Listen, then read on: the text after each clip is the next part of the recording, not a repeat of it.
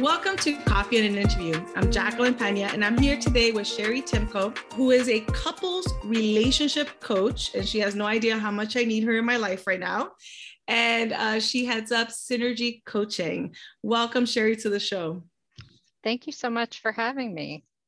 I, I feel that this might be a great therapy session for me, but I'm going to put myself to the side for now and ask you to tell us a little bit about the work you do in this area of couples relationship coaching. Yeah, I'm a couples relationship coach. I work with couples. I also work with individuals to improve their relationship. Um, I really believe that just about every couple can have a really good relationship um, especially if they're both committed to that relationship. That seems to be the one piece that even if they're, uh, you know, a mess, if they both want it to work, then what they really need is a good guide to help them get there. Um, so I work both with couples and with individuals who are trying to improve their relationship. Um, and my my goal is to help couples live well together. I want them to figure it out how they're actually going to join, like have this co created life where they both feel good about it. I like that term, co created life. It's not a term I've heard or used before, but it, it's a term that makes sense in my brain in, in how I might want to define a relationship uh, well, not define it completely, but you know, one of the terms that would make part of what I'm looking for. Yeah, I think that we get a little bit tangled up when we think about marriage, when we think about long term relationships. Um, your relationship is supposed to be the intersection of two personalities. Like it's supposed to be something that is unique and is created by each person bringing their own personality to it. I think sometimes we get off off track, kind of trying to shift how one person is or trying to be on the same page about everything without taking into account that you're two different people. You have two different personalities, different experiences. And that's supposed to make your worldview bigger and better, not limit it. I like that perspective. And I think a lot of times they get stuck on whether it should be a yin and yang where one person is a little bit different than the other to balance each other out, whether we should be looking at people who have the same interests and, and we, we start forgetting about this idea that we're two different personalities. And what we want to do is have a relationship that's an intersection of two personalities. I think that's a beautiful words for me when it comes to relationships are important because I'm not good at reading emotions or signs. And so that's a great way of putting it and putting it into perspective for someone like me or at least for me. good, good. I'm glad that makes some sense. Um, I do think that this is that when a couple comes together, the way that they, I hate to use the word should, it's not should, it's um, in the unique way where they both show up, that it's a beautiful thing. You know, it's supposed to be the best of both of you, but also working through the parts that are not the best of you. Hmm. And and it's interesting because I think a lot of times, and I I see this in myself a lot, we compromise uh, certain behaviors or certain things we do a little bit differently to try to fit into a relationship with this other person. And the way you're presenting it now gives us kind of that insight that maybe we're doing that. Maybe we don't realize we're doing that. And I know that that's the case with me sometimes. Maybe there's a little shift in something I do because I'm trying to fit in or compromise without even having a conversation about it into someone's life when it should be this intersection of two personalities. Yeah, um, we don't talk enough about this stuff. So couples figure it out by trial and error. Mm-hmm. I heard the term trial by fire this week. And I'm like, this is a terrible way to figure out your relationship. Like we should be more intentional and create something that is good for for both of us. Um, but of course, people want to avoid conflict, and So they let things go and just let it happen or make compromises, thinking that the other person sees it and values it and understands the sacrifice. And and and sometimes that just gets it gets us into a mess. Yes, it has gotten me into a mess. and communication becomes important. And so I think this brings us to our topic today to help empower our listeners and to help me, you know, empower myself in this realm as well. But what it takes to have a good relationship, you and I were talking about uh, potentially three key elements that are necessary to have a good relationship. Can you share those with us and kind of dive deep into these three pieces? Absolutely. So I'll give you an overview and then we can go through each one of them. Um, there are three systems that have to run well, have to function well in order to have a really good relationship. And if these three function well, then the, the love that you feel for one another, the attraction, all those feelings can exist pretty organically. Like you you fell in love with this person you like them. So if you have these three systems that work well then all of that can flow. So the first are good relationship habits. Those are the things that you do pretty much every day that become touch points uh, or moments of connection that keep the relationship stable. The second system is to have a way to work through problems. And the third is to have a way to clean up messes. Now, every couple is going to make messes. And so having some repair tools that you know work well for your relationship makes a huge difference in terms of uh, cleaning up stuff as it happens. Wow. So um, definitely interesting points. Some I've never even talked about, like having a way to clean up messes. And I'm dying to see uh, how we dive into each of these um, three systems, as you call them. All right. So relationship habits. These are tiny little things that are habits in your relationship. And everybody has good habits and they have bad habits. And sometimes we just get into this this thinking that we will be nice to our partner or we will do those kind things to them when we feel it when we have that outpouring of oh i like this person.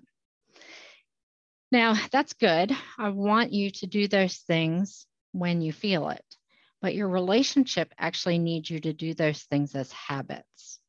And these are these are very small things. They're things like saying good morning having a hug or a kiss before you leave for the day, maybe sending a regular text to check in, having a way to say hello again at the end of the day, eating a meal together, sitting and talking, uh, saying goodnight. Now, these sound like such tiny little things, and on some level, they sound like no brainers. But I know that a lot of couples just skip this stuff and I think it just doesn't matter that much. So mm-hmm. I'm here to say that's actually really important in your relationship because those little things stabilize the relationship. And for people who are very busy, these, these moments are so important because you don't have to find time in your calendar to make them happen. You just show up at that time when you're supposed to be there to connect. And if you know that you have your partner's attention during that time and they know that they're going to have your undivided attention, then the rest of the day, there's less pressure on the rest of the day because you know you'll have that time set aside. Hmm. Very interesting. And, and a lot of times we don't think about that, those good mornings or that, how are you feeling? I hope you already had lunch so these these messages uh, just that kiss uh, goodbye in the morning with a cup of coffee in the hand as you know as you're running out um, these these habits that are grounding in a relationship. And if they're habits then we're not thinking about them. We're not planning them. We're not scheduling them. They're part of what we do each day. And um, and again keep us grounded. So i, I think that's uh, pretty straightforward but something that is very easy for any of us listening to this episode can do? So, the pushback that I always get about this is that they can't be automatic. They can be scheduled, they can be habits, but you still have to bring some energy to it. There still has to be some intention to it. Uh, the, the habit part is that you don't have to find the, the time or the space on the calendar for it. And what I love about this is that the habits that you choose are very particular to your relationship. They are the ones that matter to you and your partner. So that's our first system. Yes. Okay. Our second system is that every couple needs to w- a way to work through problems. Mm-hmm. They need a way that either one of them can bring up something that's not working well, that they will talk through, look at different solutions, and come up with a plan. And they need a way to manage when that that goes awry and they end up in an argument instead. Now, there's a lot of uh, every couple has rules around their conflict, but if you actually sit down and think about them, a lot of rules don't actually help you get through that problem. Like one of the rules that a lot of couples have is if I feel hurt, all bets are off and I can say whatever I want. That's a tough one. Yeah. And it doesn't help you work through problems. It causes all these other kinds of problems that then need to be fixed. So uh, you know, we don't think about this until, you know, someone like me is like, so what are your rules? but those rules really govern how you work through problems. Okay. What if, you know, we're talking about rules that govern how you work through problems. What if you don't argue? And this is one of my problems in certain relationships as well uh, there are different reasons why we might not argue, but what if you don't? I have to say, arguing is not required. Um, I don't argue with my husband a lot. Um, we do talk through problems. Um, the so the the answer there is that you still have to have a way to work through problems. Um, and when you have good conflict rules, you often don't end up in an argument. Um, but couples do this weird dance where they say, I'm not going to bring this up because I'm avoiding conflict. And then they let it build and build and build, and then they explode. And so when you think about that, kind of in your rational, calm self, it's very clear that that really is not going to solve anything. It's probably not even going to shift anything it's just going to perpetuate this idea that we can't work through problems. Yeah. I almost feel like it, it makes it a lot worse long term because you let it build. And when it's time to explode, your explosion might be like, that's it. I'm done with this. I can't do this anymore. And I, I can't love you anymore kind of situation. It could get to that, that point because you don't work through the problems or we don't work through the problems or because we don't communicate. Communication is how we work through this. Yeah, if people were really logical, mm-hmm. they would have a five minute discussion every day about something that was bothering them. Oh. Right, because then it's not that big of a deal. So there's almost no emotion behind it. You would like deal with everything when it was tiny, and you would almost never end up in a, an argument but that's not what couples do. They let it all build and then they kitchen sink it. They're like, I'm mad at you about this and this and this and this and this, and boom, and we're done. Mm-hmm. Uh, sorry, I'm thinking about myself right now. So, for anyone else listening, if any of this sounds like you, whether it's this system number two or any other component, they say, Yeah, I could do better on habits, I could do better communication. We can find ways to work through problems together. Um, definitely take the time to think about where we could do better in our relationships. I'm making a mental list of things I could do better that hopefully will um, help me in the next relationship. now, those are our first two systems. There is a third system that will, uh, you know, that will help us have a good relationship. what's that third system again? Um, you said it's something about a way to clean up messes, like a toolkit. Can you tell us more about that third system? Yeah. So we were just talking about all the ways, some, not all the ways, we we're talking about some of the ways that couples hurt each other. They have an argument, they don't have a good process, they end up saying things that are too harsh, that are, uh, they hit below the belt, they exaggerate, um, those are some examples of the ways that couples hurt each other. I wish, I wish, I wish there were a way for us to be close to another person without getting hurt. But that is a, a part of loving someone else. And our partner can hurt us in ways that no one else can. So some of those hurts are are thoughtless. They just don't show up or they don't notice. Some of those hurts are more intentional, being too harsh or exaggerating or or attacking us or in a uh, verbally attacking us or criticizing us. Uh, and then, of course, we do have really big hurts like affairs, financial infidelity, um, con- uh, consistently not being there, Okay, so those are the kinds of hurts. Every couple needs some ways of cleaning that up. Um, if they don't, those hurts, they just grow and accumulate and they be, you become resentful and bitter and start to see the worst in the other person. So, the most straightforward repair that most people already know is an apology. Now, I mean a good apology. Because a bad apology can often be as bad as the thing that happened that you're apologizing for. Mm.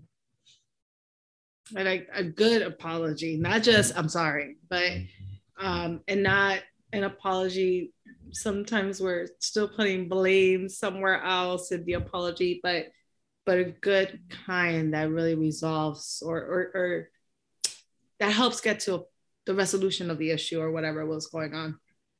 One of my favorite bad apologies is I'm sorry that you feel that way. Yeah. That's not an apology. That's not an apology. No. or That's... I'm I'm sorry, but here are all the reasons why this is your fault. Yeah. That's not going to resolve anything. No. No. So there are a lot of ways that couples make repairs, and there's uh, to some degree you're looking for the things that make repairs in your relationship.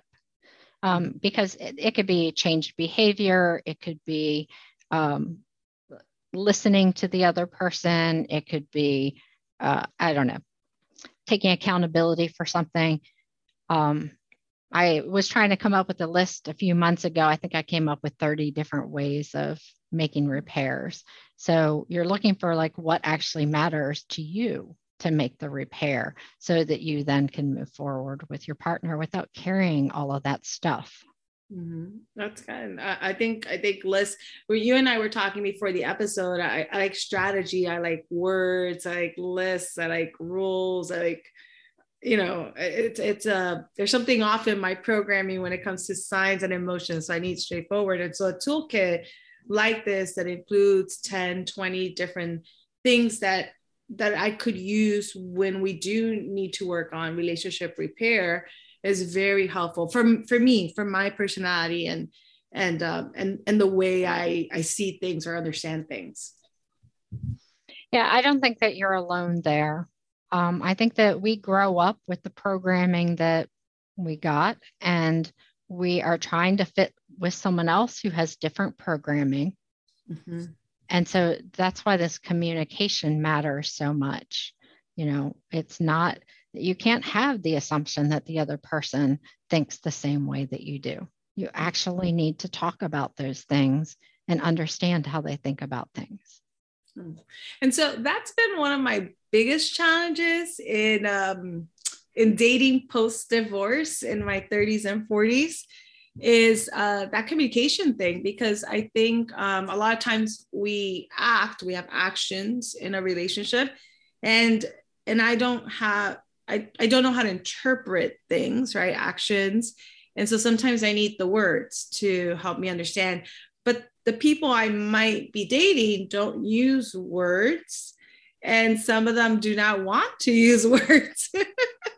they don't want to, whether it's labeling the kind of relationship or talking about parameters or talking about feelings or where are we going or what are we, what are true intentions. I, I'm I'm comfortable in the space where we can talk through it because I don't understand, I don't do in the other spaces, and I'm finding that that's not the case with a lot of people I've I've uh, dated or I've been with, and so I'm I'm curious about this idea of communication, words, since it ties so well to these three systems. What are your thoughts on that, on communication and words versus leaving it up to interpretation? Well, maybe that should be one of your red flags in who you're dating, knowing that you need more words, that you're actually looking for someone who that comes more naturally to them. But I think one of the things that happens is um, people get overwhelmed by these conversations. Mm. So they avoid it because they think it's going to be this serious, in depth, intense conversation that's going to go on far too long and then they're just going to feel overwhelmed and shut down by it. Mm. So, one of the things that I would suggest is using much shorter conversations that stick to just one piece of that big puzzle and have those conversations more frequently. Now, some of the ones about defining the relationship, um, I think it also would be different to say, um, so, where do you think we are and how are you defining this versus, you know, what I really am looking for and what I need is more stability or to know what path we're on. And when you're ready to talk about that, I want to talk just a short bit about it. I don't want to, you know, write a dissertation on it. I just want to talk a little bit about it. Um, and sometimes that will help the other person kind of relax and understand that you're not trying to put them on the spot or have them have a fully formed idea in their head, but that this is just a let's figure this out sort of conversation. Mm-hmm. I think that's a good way of putting it. My challenge is sometimes, uh, and I, and for our listeners, I'm using myself as the case study. I'm so sorry, but um, I know my challenge is that um, sometimes I I usually do put it on. So what what do you see us? Where do you see us going? And not even going. I mean, what you know, what's going on? How, what do you think? What do you want? And um, and so my challenge is I don't get a response. Right, because you're asking them questions that mm-hmm. you have some thoughts on. Mm-hmm. Okay, so share your thoughts yeah. on where you are. Mm-hmm good advice. Open up the communication by saying, This is what I'm seeing. I don't know if I'm interpreting this correctly. This is how I feel. And then, and so what are your thoughts? yes, but I'll give you a little bit of pushback on that Thank because talking about the problem from yourself mm-hmm. is not about talking about what you see in the other person. It's about talking about what you need. Mm-hmm. So it's more about this is where I am. This is what I'm looking for. This is this is where I see things going. Do you have any thoughts on that? Do you have any thoughts on what I'm thinking about? Now, often that will open up the conversation and then they'll say, Yeah, I agree with that. Or, No, I see this differently. But talking about it from yourself takes that pressure off of them where they don't feel like they're on the hot seat. Mm-hmm. Yeah. I, I know I'm splitting hairs here, and these words matter so much that I often find myself splitting hairs. Yeah, but you said it, these words matter. And what we're trying to do is open up positive lines of communication that allow a relationship to grow and flourish, and then allow us to have these three systems in place for good relationships. So words do matter. Words matter. Mm-hmm. Unfortunately, uh, now here's one of the catch 22s about relationships words matter, they shape our reality. But when we are in a close relationship, one of the most amazing things is to be at ease and relaxed around each other. And that mm-hmm. means not not weighing every word we say. And this is why having ways of making repairs matters so much. Because if you have the relationship that you really want, then you're relaxed around each other. And sometimes you're going to say things that are thoughtless or maybe aren't sensitive or miss the boat. So then you use those repairs to bring that back into that balance and that alignment with one another. That was a great example to show us how words, communication, and these three systems all work together to create a strong, positive relationship. Yeah. So very helpful, very helpful. Um, what uh, we talked about the three systems. We've um, kind of, in a strange way, analyzed some of my issues to have a case study for this podcast episode for anyone uh, you know, who's trying to say, how do you apply this? Well, there you go. You can use me as a case study. Um, what what are some other thoughts or advice or other key things that really make a relationship stronger that you could share with us? I think that relationships take work, but more than it being hard work or excruciating work, really it's being thoughtful and intentional and paying attention to the small things. Um, I think a lot of times we look for the mountaintop moments with our partner. We wait for that big date where everything's kind of, I don't know, every detail's thought out, or that vacation where we can really focus on each other. But it's really that day to day living with one another that builds and sustains the relationship. So be thoughtful in that let the vacations kind of unfold the way they do, but put your thought, your time and energy into those day to day things. Mm-hmm. Very interesting.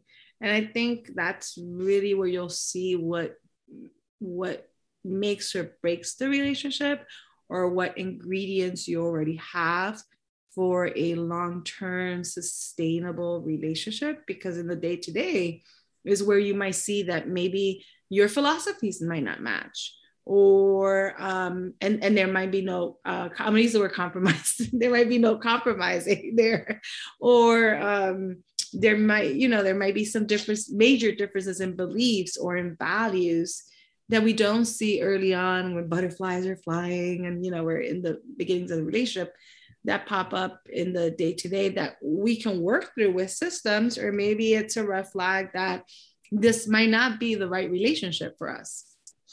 Well, I will I will quote one of my mentors, John Gottman, on this.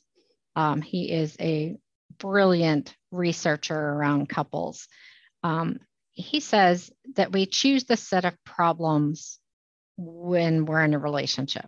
So it isn't that maybe one person is a better fit or a worse fit. That that can be true, but really, when you commit to someone, you commit to the set of problems that will come by the two of you bringing these two personalities together. Interesting. So when you commit to someone, you're committing to a set of problems that you're bringing into the intersection of your personalities in this relationship. Yeah. So there isn't a relationship where you're not going to have a set of problems. Mm-hmm. Obviously, there are some problems that you might say, I don't want to live with that one. And that's very reasonable. But when you are looking for someone, um, it's not very helpful to think I'm finding that person who's going to fit with me who I'm not going to have problems with. It's just going to be a different set of problems. Mm-hmm. Okay. I'm writing notes. I know listeners, if you're listening and not viewing, you can't see me writing notes, but I'm writing notes because these are um, actually good tips. And I know we're talking about couples, but I, I, see some great tips that we can bring into other kinds of relationships, not just the intimate couple relationships. when it comes to communication and, and things of that sort. Um, anything else that you might want to share with us? Any other? Uh, we we got into this um, this idea of committing to a set of problems, which I think is very interesting because we always think about the roses and the butterflies and the and the fun feelings. Um, anything else that we should be thinking about when we're thinking about how can we have a better relationship? How can we have a strong, a good relationship with a partner? Um, I, I guess. All right, I'm going to leave it there. I don't have anything brand new. Um, and I could hit on some more things that are related to what we've already talked about, but I feel like I feel like I've already probably overloaded all of our listeners. And um, the way to make change is to pick one small thing and make change. So we've just talked about these really big ideas and these big parts of the relationship. But if you really want to change things, you pick one thing that you're going to try and do differently. Notice whether it makes things better or not, and then keep it or uh, keep it and add something else or try a different small thing. And that's really how we grow. Mm-hmm. I love that last bit of advice for our interview is to the way to make change is to pick one small thing, just one small thing and make that change. And I think that makes this very doable for all of us uh, listening, for me being in the interview with you, making um, making this idea of creating a, a stronger relationship doable. We just pick that one thing, just focus on one, not a hundred things, one focus on one. And then when you're ready, focus on something else. Yes, that's a good sum up. So, so for our listeners, there are several um, resources available for you in the description section of this episode. So, depending on the platform you're using to listen to the episode, you'll be able to click on the link and go directly there, or you might have to copy and paste the link into a web browser and um, and hit you know enter and, and go from there but you definitely have some resources there to use um, along with a summary of this episode and information about synergy coaching and sherry timko who uh, providing us with provided us today with a wealth of knowledge uh, advice tips that can really help us improve our relationships i know we're focusing on couples coaching but i also you know in the spirit of empowering each other through our stories our experiences and our knowledge I think there's some great things here we can bring into other relationships as well. But definitely when it comes to couples coaching and relationships, we have a lot of strategies that we can use. Just pick one, start small, pick one, make that change, and then decide, okay, this is working great. What can I do next? Um, Sherry, thank you so much for all this advice, for this information, for letting me be uh, kind of like the the client slash uh, patient in this process in talking a little bit about some of my own relationship challenges. Um, I don't feel as challenged as I felt uh, most of my life in this area based on our conversation and, and how you help frame a lot of that and really focusing on communication and these systems and strategies. So thank you so much for being here on Coffee and an Interview today. Thank you so much for having me. Thank you. And again, resources are all in the description of this episode. Thank you for listening to the episode. And I hope you get inspired to hear other episodes and continue empowering yourselves as we navigate this um, very challenging world today and um, continue to live our best lives possible.